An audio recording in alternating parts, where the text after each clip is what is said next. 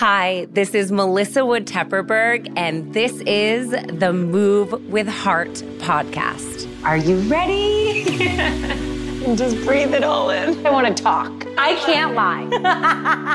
I was like, it's going to be short, sweet, and very spicy. And we're going to get right into it because apparently some of you think I talk too much. There is nothing more important to me than opening up these conversations around our mental health and breaking down the stigmas and the stereotypes when it comes to this very, very, very important topic. Trish Barillas is someone who has been in my life, one of my best friends for almost 20 years. She is a life coach, a creator of positive change who focuses on anxiety, breakups, relationships, and job advancements. And she shares so many incredible, tangible takeaways to help you cope with these anxious times, these anxious feelings that come up and most importantly, what I love about our conversation is just giving you the permission to feel the waves that come and go with anxiety and to know that you are not alone and that there is something for each and every one of us to help move through these challenging times in our life. Nice calves, Tom. That's how we are starting the episode. yeah.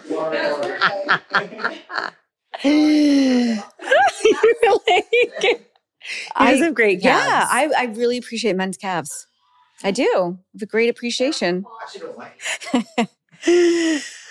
Trish, I don't think, you know, it's funny because a lot of people think they know me, and there are very few people who really know me.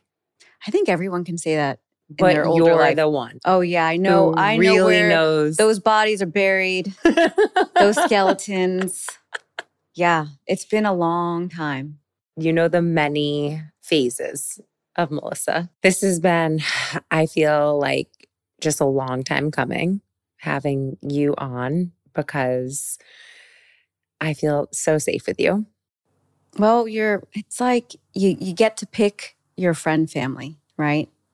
I just didn't really pick you at first. no, she didn't. that. But you were persistent, and that I appreciated. And I'm I'm very rarely wrong about people, and I was wrong about you when I met you. Oh my god, I've never heard Yeah. you say that before. Yeah. Well, you were just young and annoying. you were. I was. It, well, to take it back, we met at in Marquee. nightlife. We worked together at Marquee. Trish was a bartender. I was a cocktail waitress. I had never cocktail waitress before. Clearly. yes. It showed. And I would like come up to the bar and I'd be like, Trish, can I have your like, wine opener. wine opener, Trish, your can bottle I have opener? this? Trish, can I have that? No, it's Yeah. a job. You come prepared. You make more money than me. Get to it. Yeah, you were really tough. I was tough. I was 24. But you've always been tough with me, but in a way that I needed it. I was tough with everyone. I think because nightlife was hard back then. This was before the restrictions and the lawsuits. This is when it was like the Wild West. So everything went. Yeah. Everything was game on. And when you guys came, your group, you guys were so vanilla that I was like green and vanilla and like, oh my God. I just, I, I'd already been in it for so many years that I was, I was trying to pay my rent, pay for school, pay for my parents. I didn't have time to teach you guys how to do your job. and that annoyed me. So I was, I was aggressive and I was bitchy. I was really bitchy. Yeah, you were. yeah. You were mean. And I was there for, I was on a mission to make money and to succeed. That was my mission. Right. And I kept to it. So we had a rocky start, but things really shifted when we lived in a house together in the Hamptons when we were both working out here at a club that no longer exists. R.I.P. Dune. That was really RIP, Dune. R.I.P.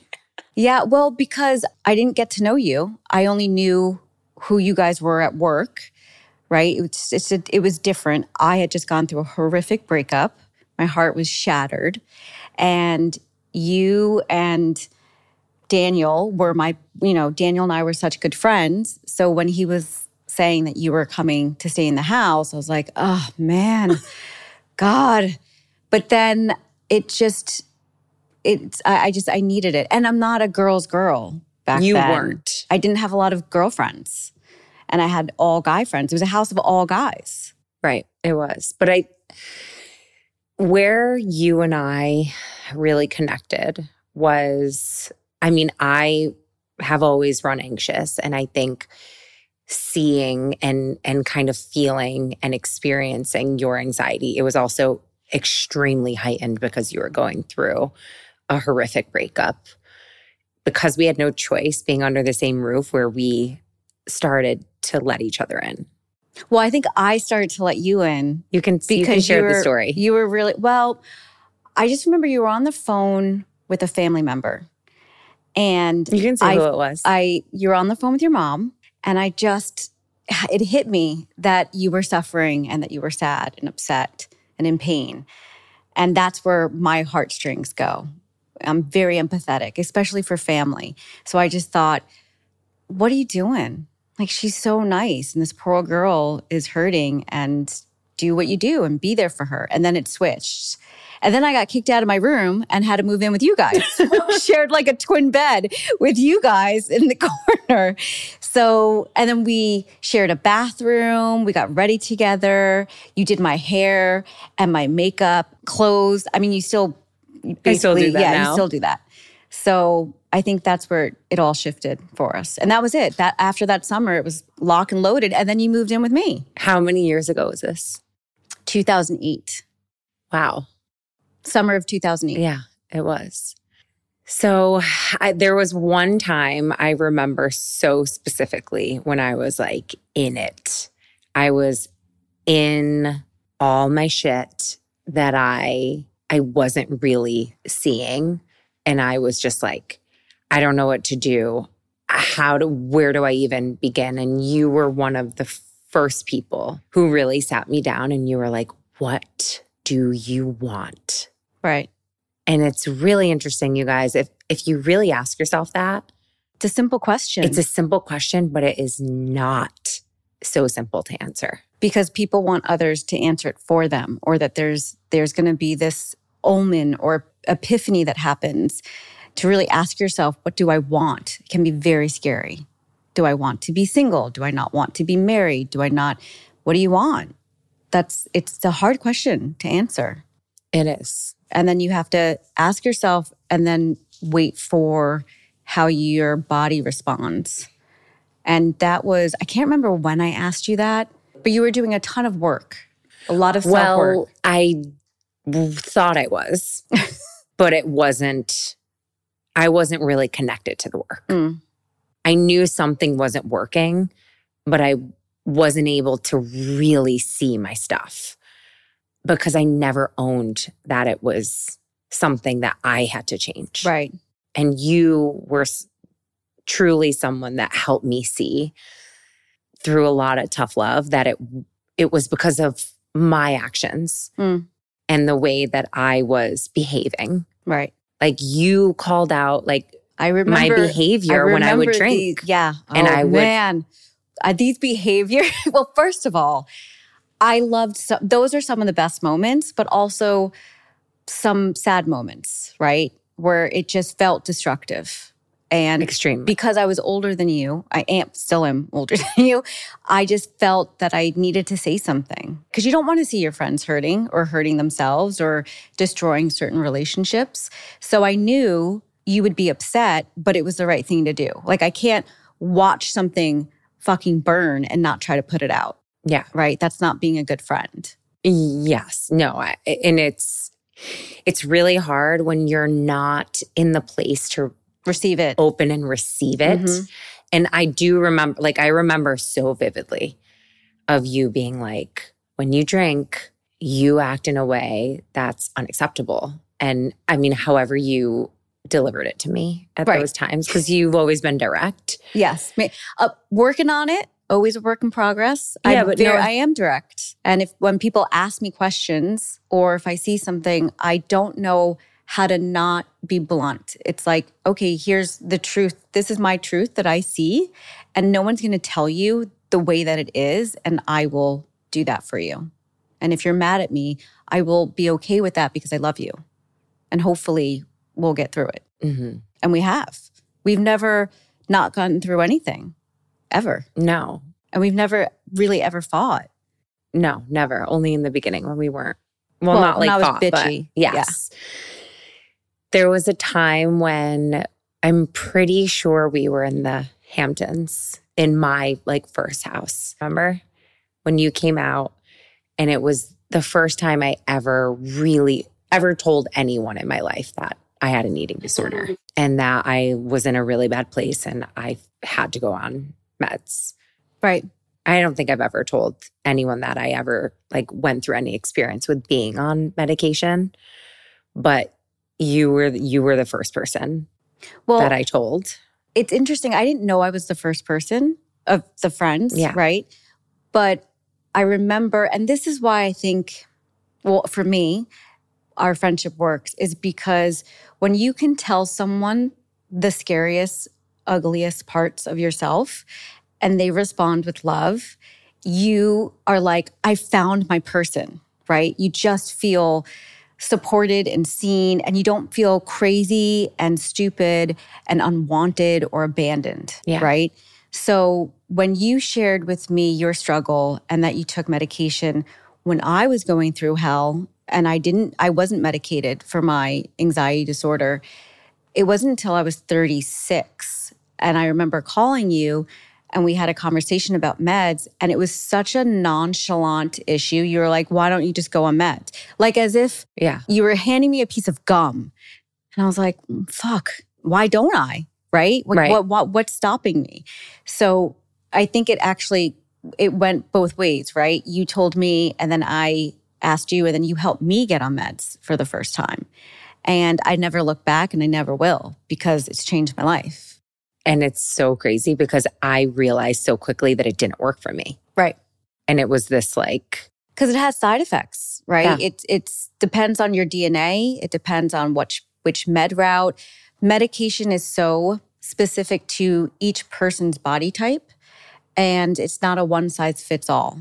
So it really needs to be a journey and one where you have a ton of support, because you can go on meds, have a horrible reaction, or make the anxiety worse. And then you have to find out what is the right dosage, what's the right medication that's going to make me feel back in my body. right. So, it does it work for everybody? No. Does it primarily help people that are suffering severely? Yes. It's why a lot of us are medicated. hmm You've been coaching on anxiety, or you've been a you've been a life coach who works with a lot of people with managing their anxiety. Correct.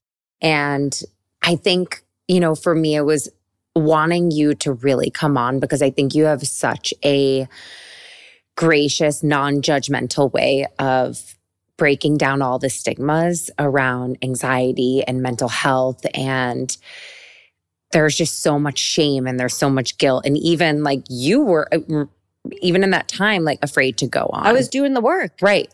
And I couldn't, my ego couldn't let me because there's so much ego that plays a role in how you take care of yourself, right? So something's wrong with my mental health. The norm is breathe through it, exercise, mm-hmm. meditate, which all of those things can absolutely be beneficial. But when you have a disorder, there is a disorder, it's in the definition. Something is not in order. Right. So you need help to regulate your system. And that's not a bad thing and it's not shameful, but we internalize it that way.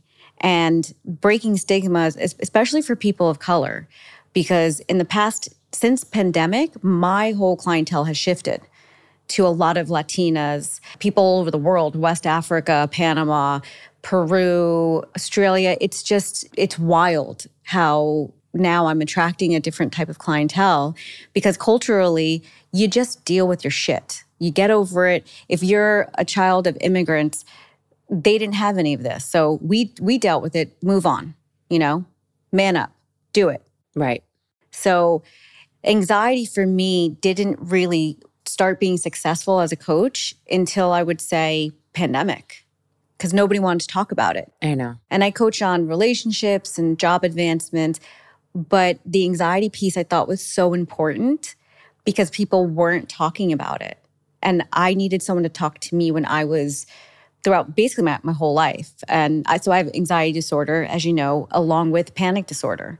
So anxiety is just this big umbrella, and there's so many things that fall underneath it. But it's not like, oh, I have anxiety disorder, so it looks just like somebody else that has it. It's very complicated. And there can be like multiple things under anxiety because my anxiety and your anxiety also looks very different. Completely. But I but you can feel it. Well, we can vibrate together. Right. Right. But then it depends on what type of anxiety. Cause then there's other people that have certain types of anxieties that actually pushes you away from them, where you're like, whoa, you are vibrating at a level my body can't handle. And then that causes a disconnect. But when we kind of vibe equally, then it works, right? I just love Sakara. I love how their science backed, ready to eat meals just show up at your doorstep.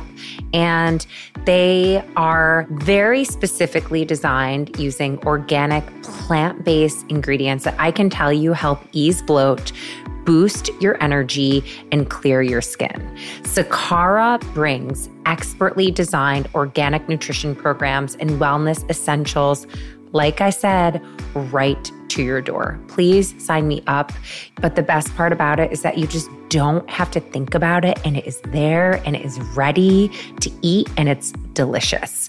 Right now, Sakara is offering our listeners 20% off their first order when they go to sakara.com slash MWH or enter code MWH at checkout. That's Sakara, S A K A R A dot com slash MWH to get 20%, you guys. That's huge off your first order. It does not disappoint. I have been a Sakara light since they launched, and I cannot rave enough about these incredibly designed organic plant based meals. I didn't even realize my whole life that I've had it. It really wasn't until like moving to New York and hitting the real lowest of lows that I was like, something like, what's going on? But, and then like in turn, looking back, I'm like, well, it's always been there. I've just masked it right. with all of these coping mechanisms that were great fixes in the moment well, they're band aids, essentially. Big ones. And then when you rip those band aids off, whew, they are explosive. As they should be, right? Yeah. You're holding back a dam and eventually it's going to bust. So, what do you do then, right? When did you realize in your life that this was something like beyond your comprehension? Because I think you you said it wasn't until you were what age that you realized you so my it? first panic attack was about seven so at seven years old, I'm having this outer body experience where I don't know what's happening and I'm scared, deathly afraid. And I just assumed everybody lived like this, but we're better at managing it. And my parents, as you know, are from Guatemala. When I was young, their English was, I mean, their English isn't great now. So back then it was, you know, barely speakable. So I didn't have people to really talk to. And so I just suffered and just thought everyone felt this way. Then in high school, I always knew I was a little different because when people would go to sleepovers, I couldn't cope. I was catastrophizing everything. Is this the last time I'm going to see my parents? I'm not going to be there. Is someone going to break into the house? Am I going to die? Everybody ends up dead in my thoughts, right? We're all dead. Never going to see them again. And then going to college was horrific. And I just couldn't function. I wasn't functioning. So I was 20 years old and I weighed 78 pounds. And the school called my parents and said, she's got to go to an eating disorder clinic. And i said i don't have an eating disorder. Like i i i will gladly eat a whole pizza by myself. And you know how i love food and Yeah. eat it. I just knew that what i had was something different. So i had to leave and the panic attacks were happening constantly.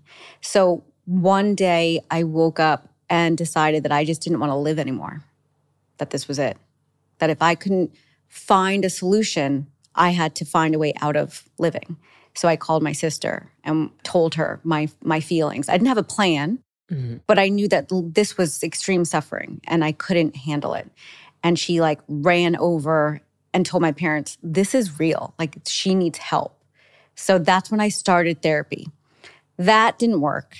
It wasn't until, you know, you meet the right therapist and the right specialist and then I realized how much our mental health system lacks. So when I was studying to decide, okay, do I go to grad school to become a therapist or a doctor? Coaching just felt right. It was my calling. And then I wanted to be able to help others manage anxiety because we're all going to go through some type of anxiety at some point in our life. It just matters if it becomes a disorder, if it's situational. And right now, we're in a mental health crisis and it's worse than ever. So it's really sad. So I just knew okay, well, at 36, after you and I spoke, I wasn't in a dark place. I just knew I wasn't functioning. And then my doctor asked me, my therapist, because I didn't have a psych yet, asked me one thing. He said, When do you want to stop suffering? You tell me when, and I will tell you how to fix that. Mm. And then I thought, well, fuck. All right, let's do it. And the med journey was tough, real tough. It was harder than I could ever imagined. But I'm so glad I did it. Why? Because you tried a bunch of things. I only tried two types of meds, but sometimes your anxiety will get worse before it gets better. So when you take medications, it's changing your brain chemistry. So there's an adjustment period. So if you have anxiety, I was getting zaps in my body. I was getting panic attacks at eight o'clock every day. It was just happening. And then you think, people, I think the misconception is I take this pill and now all of a sudden, oh, I'm so chill and relaxed. And like you smoked a joint or drank a glass of, no, you are vibrating even higher because your body is just trying to regulate. So, what I always tell people, and 95% of my clients are in therapy and or have a psychiatrist, I hold so much space for them on their med journey. That's the hardest part. The hardest part is getting over the fear of what are the side effects Right. and can I stay in there? Can I hang in there? So those are, you know, it was it's been a long road to healing. I mean, I know, I know it has for you, for me, in such different ways. And you have been one person who's really opened my eyes to the fact that, you know, you know how big I am on meditation and movement and cultivating a practice that works for you. And through your experience of coping and dealing, it's made me realize like there really is no one size fits all. No. There's not like meditate and you're going to be good. And I think it's it's really important to have these conversations and the support and to break down these walls of shame around medication if it's needed and trying it on. I mean, I I think even for myself like I was so afraid of trying it because I was I'm like how am I working in wellness on meds? I swear to you that's Of course. that's what I thought. I wrote when I finished my book, literally, I just got off meds. Within a month of finishing the book, guess what pops back up? There she is, full on. And then I was crying, saying, I just wrote a book about anxiety and how I got off meds. What am I going to do now? My therapist was like, say that you got back on meds and just keep going. It just, it was so simple. But I felt, again, my ego felt like, well, I can't just say, oh, I've been cured and etc. I just didn't know how it was just going to come right back. I didn't plan for it. I really thought, I really did, that I was good. Like, check, check, managed. And that's not how our brains work. It's not how mental health works. And it's always going to spike. and you just have to figure out what is your solutions where where are your tools who are your healers who's your tribe and make sure that you're constantly working on those and that's how i got through what are your ultimate coping mechanisms i know that i feel like it's hard to say what could work for one person may not work for the next but for someone who comes to you and is in complete disarray how do you guide them to feeling more ease? I don't know. So, with what I think people need the most is how to understand themselves and their body, right? Because the anxiety will always, generally, our symptoms are the same and the triggers are very different. And it doesn't need to have this source of like, my anxiety comes from this. Well, if that was the case, then we would all have figured it out right? So the point is is that it's not just a one source thing. Anxiety can happen just cuz right? So with my clients we really go through their whole understanding of what anxiety looks like for you and your thoughts. What does it look like for you physically? And how do we start to change your reaction to them? Because anxiety is fear. So it's fear of fear. I don't want i'm scared of being scared right? So it's like driving anxiety, social. I'm scared of being this, the feeling of being afraid is scaring the fuck out of me. And it's associated to big groups, it's associated to driving, whatever it is. Fine. So, or f- anything, right? It could be anything. So it's the fear, of fear. So, how do we understand our fears? What do you say to yourself, which is the most important? What are you saying to yourself in these moments of anxiety? Are you perpetuating it? Are you adding more fuel to the fire? Or are you negating it, right? Because anxiety is bullshit. It's all lies, but we believe them. So it really matters of how you deconstruct it to yourself. And I have my clients write it in their in their note section of their phone. Why? Because what do you always have? Your phone. phone. No matter what, in the bathroom, on a you're never without your phone. so they can read what they're doing. Okay, okay, wait, what's happening? This is my, okay, this is my trigger. Okay, try this. And you're just going to try a whole bunch of things and see what can bring your body back to a more peaceful state. And not everything's going to work every time. So you got to keep switching it, keep changing it, and not hold your, not beat yourself up about if you've had a bad experience or a bad day or a bad night. Like the next day you move on. I think that's probably been one of the most like eye opening and challenging things for me because I feel like I do so much work. I've done so much work. I'm continuing to do all of this work. And then when I hit these lows, and you know, before I I could always put my finger on it. And as I've gotten older, it's become more of this like I'm like, what? What is the it? fuck is this? Like, yeah. why do, why do I feel this way? Like, I am so grateful for everything I have in my life and all of these things. And it just comes and creeps its way back in. And I, it like, it can really bring me down. And I'm always working on just trying my best not to judge the fact that this is something that has been with me my entire life. And I mean, it's it's interesting. Like I've been diving deeper into breath work and in a way that I never have before because I feel the need to deepen need something. More. I need more. Right. I mean, life is, you know, chaos perpetuated. That's life. And it's always going to get harder. And as women, we have exciting perimenopause and menopause, which is hormonal, and then we're even more fucked. So it's like, oh, I've I figured this out. I've, I've got my hormone game on. I can manage my anxiety. Bam, perimenopause. Oh, okay. I have figured out my hot flash. Bam, then menopause. It's like you're always, you're never going to be caught up, which is why I think we have to be softer, right? And not romanticize that when we get to a, a place in our life that, ah, it's just always going to be that way, right? Like it is going to be hard. It is going to suck. And that's okay. Just be a human and call someone, cry, punch a bed, you know, like it, we just have to humanize ourselves. And especially for people in wellness, I, a lot of clients have in wellness and they feel like a fraud because, well, I'm I'm teaching this.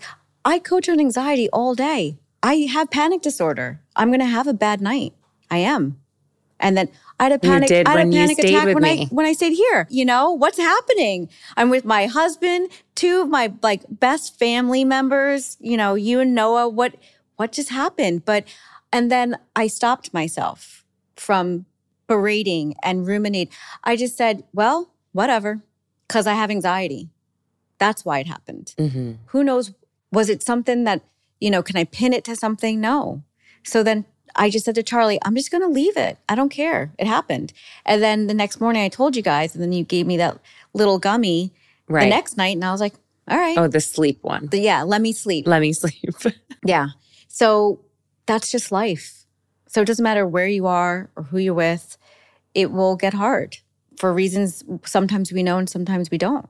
And you just keep going or you find you know a reason to keep going. That's what i think is important is that i i try to help people fight for their light right? Like where's your light and how do you hold on to it and fight for it a- almost every day if you have to and if you can't ask someone to help you fight for it and you guys have done that for me you know w- with a lot of my family shit and i couldn't fight for my light anymore couldn't i was losing it. And you guys all came in like that's the point right? That's family that's mental health that's everything it's across the board. Yeah. It's the the ask and telling people when you're having a hard time. and showing up for people when they're reaching out to right so it's reciprocal Yeah. so if i'm reaching out to you i need you to reach out to me hmm right which we do all the time Yes. and that's where friendships grows right because you have to be both the giver and the receiver it's crazy how hard it is to ask someone for help. so hard. I think It's it's one of the hard. hard. I think asking for help is it's up there. I would say like a close top three of the hardest things. Asking for help, admitting to yourself is probably number one. Is admitting to yourself that you need help. Right.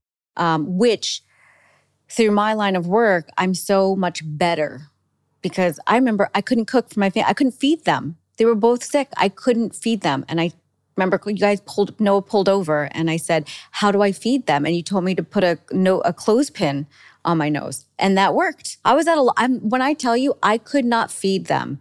My anxiety was so bad, I couldn't function. In Guatemala. Yeah. And that was the simplest. You were like, well, just because everything made me nauseous. Right. The smell. And I can't cook to save my life. So here I have two sick old people Yeah. with COVID. Who's going to feed them? No one's coming over to this COVID house. It was horrible. So getting better at saying, like, I'm not okay. And I don't know how to do this one simple task, right? You made the time, you pulled over, you told me, and whoever else I called to, everybody had a simple thing that I just needed to hear in the moment, right?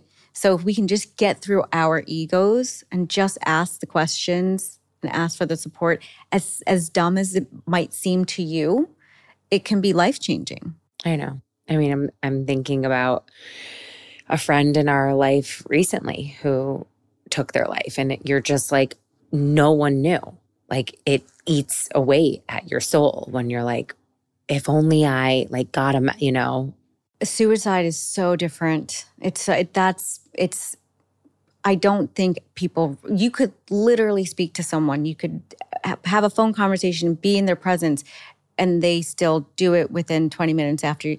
I don't feel like there's anything anyone can say. I think when it, from my personal opinion, when somebody has made that decision, they've made that decision. And it, they didn't just come to that within 24 hours. Like this has been a process. I don't know if there's anything to say. Yes, you can, people need to get the help they need. It's tricky. And I- I can sympathize with anybody that has to deal with it. I'm, I myself am dealing with something like that with a very, very close family friend. And sometimes there's nothing you can do except love them and answer the calls and do whatever it is that you can, right? That's really all we can do. I know. It's so heavy. What three, if there were three things, like three tools that you would resort to for yourself, like in the midst of feeling that swirl and that spiral? So mine I, are interesting. So mine are quite odd because I've had them forever, right? When I find myself more so when I'm in a panic attack. So panic attacks come in two different forms the fear of going crazy or the fear of having a heart attack. Mine is going crazy. So I start to disassociate. Everything starts to feel unreal. I'm not in the world. I don't, I can't recognize myself, what's happening. And things start just getting very fuzzy, and my body is interpreting a threat, right? So it's some, it's very aggressive and it comes in aggressively. So I listen to old school hip hop. It's why I love hip hop so much. When somebody's in panic, you want to really shift the brain off of you internally onto something externally.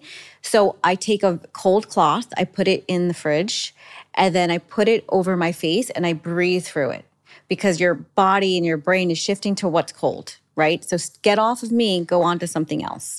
Then I have this crystal that I gave Charlie that I now took back that I hold because it's cold as well.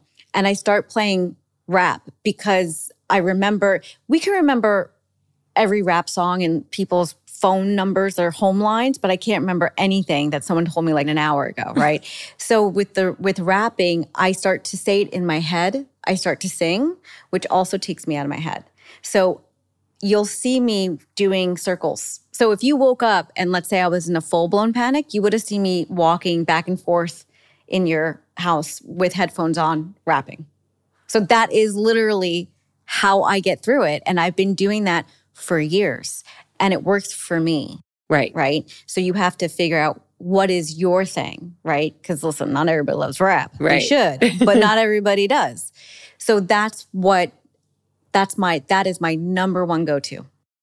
That's so I I don't think I knew that. I don't know if you did. Yeah. Yeah. And it's very it, Charlie will know. I send him a text that says I'm in it because I can't talk.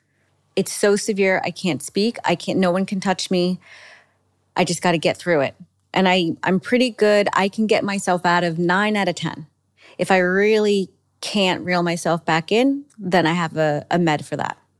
And, and you've gone to the hospital. Oh, anxious people were always in the hospital. I have a brain tumor. I have this, I have that. I've been in hospital for my anxiety. I couldn't even tell prop well over 40 times until I got medication. I now never need to go to the hospital. I know exactly what's happening and they're going to do the same thing, except I'm going to get a thousand dollar bill for it. so I might as well be home, right? Listening to my rap right. and self and and medicating the proper way. That is what's key, right? Is knowing what your process is. Right. Mine is going into a bathroom and doing breath work and like sitting in like just taking a moment after I get myself out of that. Well, first of all, I like peak myself into a sympathetic, stressful state. And then I drop down into the parasympathetic with stillness and a prayer, like a mm. deep, deep prayer. And I, if that were if parasympathetic, no, isn't it crazy? I how, would love if that worked for me. If I did breath work, my ass would be passed out because no, I know. I'm already at like a hundred. If you when you take a pulse of somebody, they're mimicking a heart attack, literally, because the body is having that stress response. So I think it's so important for people to truly understand their anxiety, really take a look at it. I always say, become friends with it. Pull up a chair mm-hmm. and say, you know, what do you look like? What do you want? When do you show up? How should I respond to you in a way that doesn't scare the hell out of me and makes you maybe not hang out so much? Right. Right. As an anxious, I will still go on trips with you girls, but it's it's not easy. It's not easy. And the night before, I'm a hot mess always. And I'm always prepared because of the anxiety. And I'm always early and on time because the anxiety. You know my ass rolled up 15 minutes today early. I can't be late. My anxiety does not I don't want that. I can't handle it. Where I'm like, all right, well, Mel's going to roll up in an hour. My anxiety makes me late. but isn't that funny how you can have two people experiencing anxiety, but it looks very differently. All of our anxieties will look differently. They don't mimic each other, which is why it's hard to treat. Yeah. Right? Because then it would just be here's this one thing, take that thing, and oh, you know, namaste. Mhm. No, it's not the way it works. You got to do the work and you got to fight for it. And it's a trial and error. It's a constant experiment. It's a constant battle, right? But something that the statement I love is that uh, pain is inevitable and suffering is optional. There's no way you can avoid pain ever, but you can avoid suffering.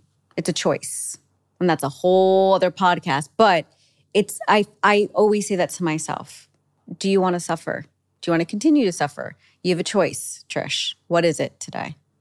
When I was studying Kabbalah, I just I have to share this because it was like a real pivotal moment in my life. Like there when you asked me the what do you want?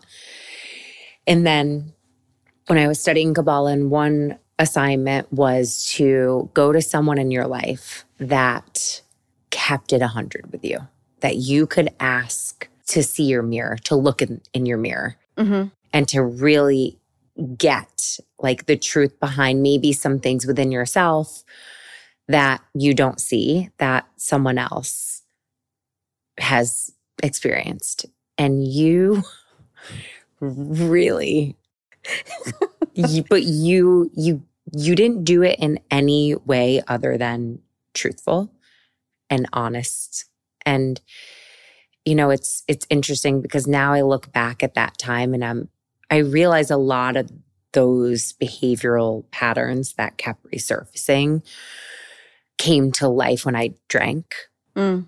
and you were the first person in my life that ever really told me Well, that whole Kabbalah, I mean, I I remember I was happy to oh do i this like exercise yes with you uh, because it's it's interesting. I've I've always been raised to be so truthful and direct. My dad always made that a point, right?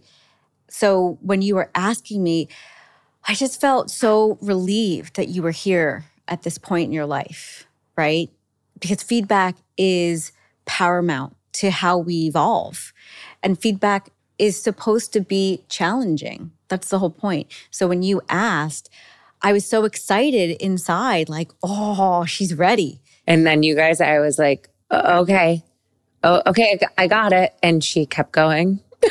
Listen, I was like, this is my moment, and I don't know if I'm ever going to get it. So here you are. You ask, you're going to get. And it was, I felt, I remember I felt so good after that conversation. And a lot of people will call me, non clients, and say, I know you're the person to ask because you're not going to sugarcoat it. You're not going to hold my hand and you're going to tell me directly. And I say, great, go. And they, they ask and I answer. They might not like the answer, but they asked. So if you're asking, I, I, it's my job as your friend to be truthful. And I think that's what we don't do enough of. Everything's it's a lot of bullshit, you know? And I just don't, I personally don't operate that way. I never have, which is why I wasn't really a girl's girl, right? Because I just felt there was a lot of pettiness and competition. And with men, it's like, meh, things are a little bit easier. hmm So I've always liked that. And you said to me, you need more girlfriends because your guy friends are going to get married. They're going to move on. They're not going to be around, but your girlfriends will be. And I was like, you don't know what the fuck you're talking about. And then 10 years later, They're all gone. they're gone. all gone except for one. Mhm. But that uh, one out of a ton, right? Right. And because of you, you brought all of these other girls into my life, all of them. and I've kept them all. And now they're they're my favorite humans. So it really, yeah, you were like the the gate opener to what I didn't know I needed. Well, you have helped me see my shit for so many years. But the thing that I have always gravitated towards you for is the support that you've shown me through some of the hardest times in my life. And with the work that you do and the work that you share, it's broken down my own walls to know that like I'm not alone and that we're all suffering with something and that we don't have to let it just boil and feed up inside of us that having someone in your life that you can go to that hears you that can help you is like I know it saved my life. So Well, same, right? Like that's what we do. That's why we're family. Like we're I'm not going anywhere. Never going to abandon you, even if you try. and I remember you told me once I that you don't need to go opinion shopping. Do you remember that? I was like, what did she just say to me? I say that a lot, but I well, that one that hurt. I was like, did she? and then you walked away. You said it to my face and walked away. But I think what I love about us is that we have similar family stuff, right? And it connects us. And I don't have family in the United States. So if you need something, I'm there, no matter what time, day. And I feel the same from you guys. So, and that's hard to find in life. It's like real ride or dies. I have three. Um, you're one of them. So when you find people that make you feel like home, you always feel like home to me, you and Noah and the kids. When you find those people, you do whatever you, need to do to keep them, no matter what. So that's, you know, sucks for you, but this is where you're never, you know, you're never going to be without me. And I truly feel that in my heart from you. And that's what makes me love you so much. And even if we don't see each other for a while, it's a connection. I can't put my, when someone's asked you, well, why do you love them? And you say, I don't know, I just do. It's like that. I love you. I love your work. You guys can work with Trish. She does private session. She's starting new Oh, Women's I'm starting a- a new women's coaching called Swiped Out. It's for women in That's New York so. City that are need a little support around dating in this online world and who need to be seen, heard, and really support each other. Because let's be honest, dating sucked before. I think it sucks 10 times worse now. And it's really tough in big cities. So that's coming, that's coming in September. But wait a second. Trish, tell everyone where you met your husband. Online. Yep. Should I give them a plug? I Yes. met I met him on Bumble. Go Bumble. I was 39 when I met him. He was 48-ish. I don't even know. I don't know how old he was when I met him. But anyways, and then yeah, so we met online and you absolutely did not like him. you said, I don't know, he feels like a playboy. I He did. 100 and then you met him outside of our office. But I love him and he's it just goes You were don't tough- judge a book by its cover. you were the toughest friend. I know I was. And he tells me, I tell him all the time, I'm, he's like, oh my God, I love Mel. She did not like you, let me tell you. That was a tough sell. We were in the Hamptons. when I think you did your first, was that your first? We came out it for was like something. the second oh, okay. class I ever taught. Yeah. But, But now everybody loves each other. look at us now. I always end every episode with some rapid fire. Oh. You ready? Love rap. Okay, good. Let's go. What's your biggest motivator? Happiness. You're like serious with the rapid fire. She's like, let's go. Listen, I, I love, yeah, let's go. Hit me up. What's your end all be all self care ritual? Like, what's the thing that like brings you back to yourself? nature. I have to ground myself constantly. Flowers. I love me a bouquet. I can make a bomb ass bouquet. Walking in grass, anything nature, there, and that's from Coconut Buddha, who's my dad. Anything that that can reconnect me to nature. I walk barefoot out here every All day, every I have day. to. It grounds me immediately. This podcast, as you know, is called Move with Heart. What does it mean to you to move with your heart? Okay, to move with my heart would be to leave my ego at the door and to listen to that voice in, inside of me, right? My authenticity, the genuineness of what feels good to my body, and to move through that without all the other noise. I love it.